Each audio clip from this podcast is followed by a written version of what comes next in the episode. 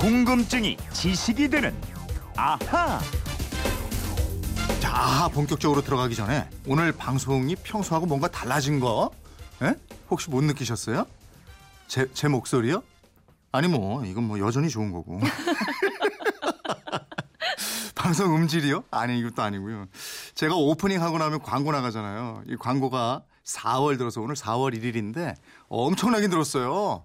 이게 만우절이라서 광고국에서 오늘 하루만 특별하게 편성을 했는지 이건 모르겠습니다만은 그건 뭐 내일 들어보면 알겠죠. 아무튼 광고가 어우 엄청 들었습니다. 저로서는 우리 제작진으로서는 너무 고맙고 감사하고 이런 얘기인데 그죠? 예, 밥값을 하니까 저희가 예. 자 그러면 오늘도 깨알 같은 상식과 지식을 쌓는 시간 각종 궁금증 호기심을 안드로메다로 날려버리는 시간을 갖겠습니다 강다솜 아나운서와 함께합니다 어서 오세요 네, 안녕하세요. 어 광고가 그러니까요. 강다솜 아유, 아나운서도. 이제 밥값을 하는 거죠 아우, 예. 뿌듯합니다. 금요일이니까 이거예요 아하 금요 특별판 앗, 이런 것까지. 예, 시작하면서 말씀드렸습니다만 오늘 만우절 4월의 첫날이라서 아하 금요 특별판 앗 이런 것까지도 아주 색다르고 더 재밌게 정말로 앗 이런 것까지 할 만한 질문만을 뽑아봤습니다. 네. 오늘 아 특별판을 한마디로 표현하면 강다솜 씨는 뭐라고 표현할 수 있을 것 같으세요? 음, 한마디로 음, 네. 무모한 도전입니다. 무모한 도전? 네, 솔직히 왜? 말씀드리면 그동안 이걸 어떻게 답을 드리지 했던 질문들이 네. 꽤 많았어요. 음, 음. 제가 왜 이런 말을 하는지 이따가 질문들을 들어보시면 이해가 가실 텐데요. 그렇지만 오늘 만우절이니까 한번 도전해 보겠습니다. 네. 방송 들으시는 분들이 도대체 뭔데 저러 이러시겠어요. 그러니까요. 왜 이렇게 앞에 이렇게 뜸을 들여. 그렇다고 무슨 아인슈타인 상대성 이론 이런 건 아니죠. 음, 아닙니다.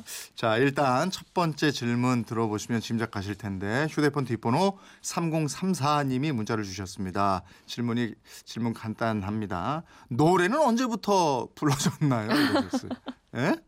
강다솜 씨 언제부터 노래 불렀어요? 저는 뭐 태어나서 뭐 흥얼거리기 시작했을 때부터 노래를 부르지 않았을까 아니 생각이 그걸 듣자는 건 아니고 그러니까 강다솜 씨 말고 아, 저 말고요. 우리 인류 역사에서 노래가 아, 저는 그러니까 음악이 알고. 처음 등장한 게 언제냐? 음, 예? 음, 이거 어떻게 답해 주실 수 있어요?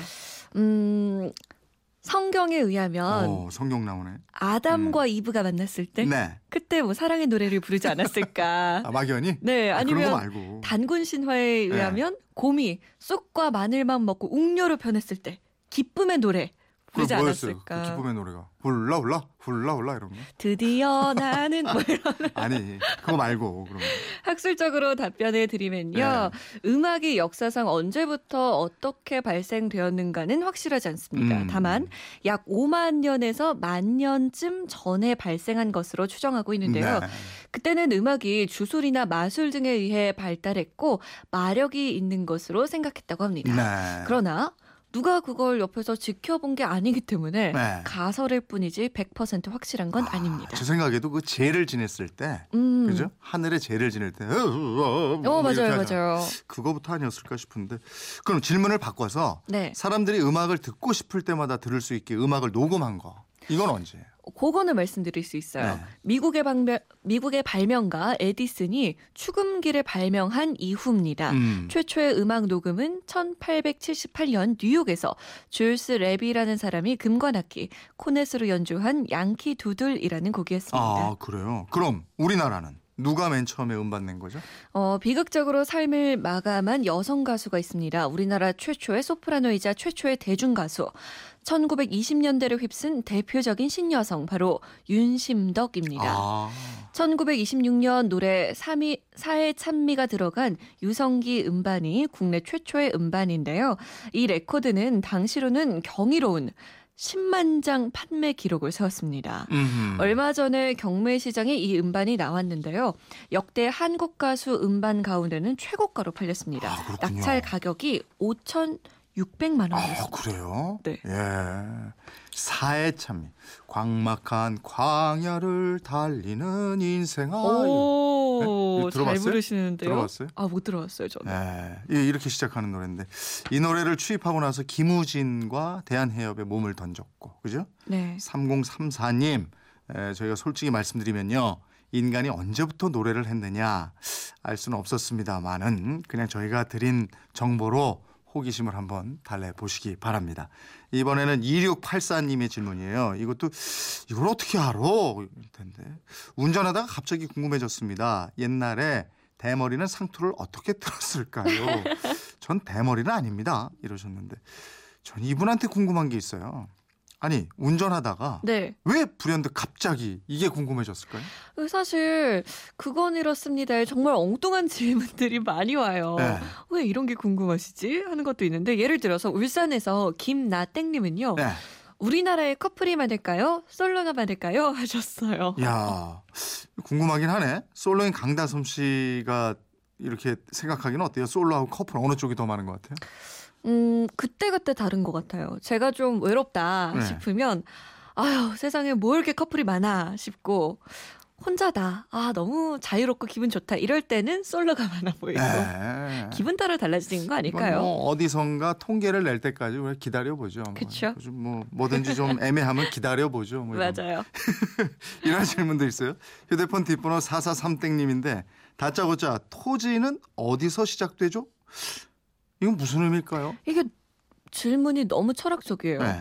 땅과 바다를 어떻게 구별하냐는 질문인지, 네, 네. 아니면 땅 사려면 어떻게 음. 해야 하냐, 이런 얘기인지. 음, 그래서 전 이렇게 준비해봤습니다. 음, 박경리 선생의 토- 소설 토지를 말씀하신 거라면 음. 경남 하동군 평사리 최판탄 댁에서 그래, 이게, 소설이 이게, 이게 그 시작됩니다. 질문일까?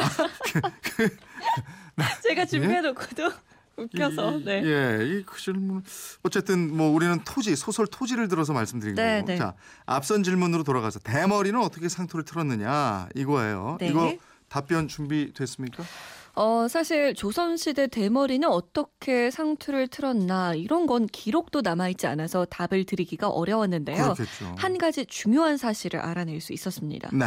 조선시대에는 대머리가 별로 없었다는 거 알고 계셨습니까? 진짜요?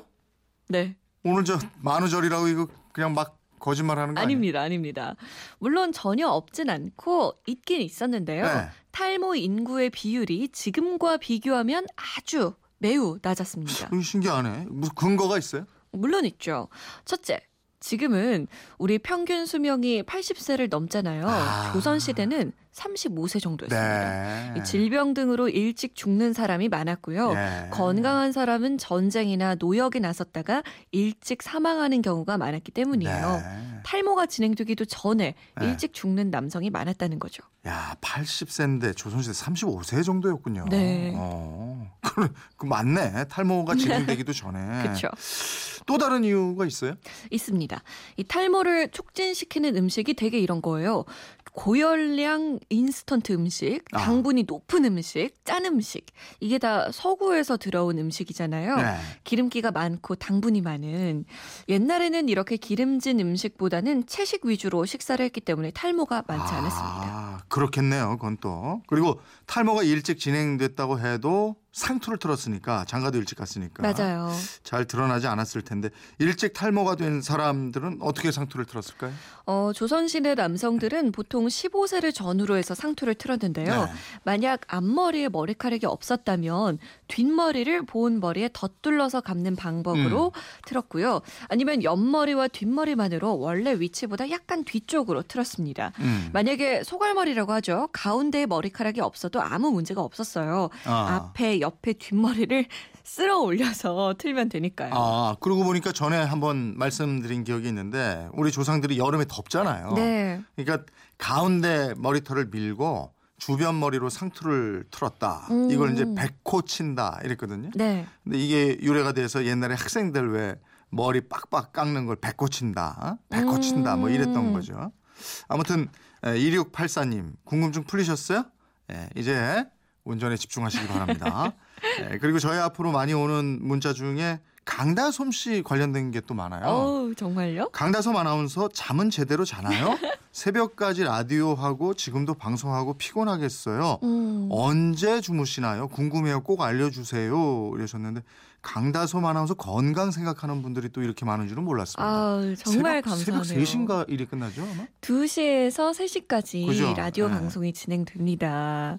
네, 아우, 이렇게 걱정해 주시다니 정말 감사하고요. 제가 잠은 참 좋아해서 열심히 자고 아침잠이 좀 많아요. 음. 그래서 그건 이렇습니다. 울기가 조금 어려울 때가 있어요. 또 출근해서 점심 먹고는 내 책상에 엎드려 자고 그러잖아요. 아이, 그걸 또 여기 방송에서 말씀하시면 제가 곤란해지잖아요. 아, 이건 뭐 열심히 하고 있습니다. 네, 열심히. 저희가 또 적당히 녹음도 하기 때문에 네. 아, 좀 잘 건강 챙기고 어. 있습니다. 그리고 또 많이 오는 질문이 그의 사전에 대한 질문이에요. 공이 땡님이 부의 사전 목소리도 강다솜 아나운서인가요? 아니면 누구 목소리인가요? 하셨고 5855땡님인데 지금 말하는 사전의 음성은 아나운서인가요? 아니면 기계음인가요? 진짜 궁금해요.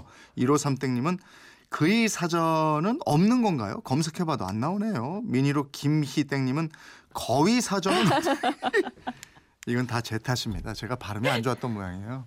응? 그의 사전이 거의 사전으로 이런 질문 보내주셨는데 일단 사전 이름을 다시 정확히 말씀드리면 그건 이렇습니다. 앞 글자 따서 그의 사전입니다. 그의 사전. 부의 사전 아니고 거의 사전 아닙니다. 이거 뭐 직접 물어보면 되죠. 예. 그의 사전. 예. 그이 사전. MBC 라디오 그건 이렇습니다. 이재용입니다. 전용 음성 사전의 이름입니다. 오직 그건 이렇습니다에만 이용되는 특별한 알고리즘으로 운영되는 최첨단 사전입니다. 아니 그런 거 말고 이게 저 사람이에요, 기계예요. 말할 수 없습니다.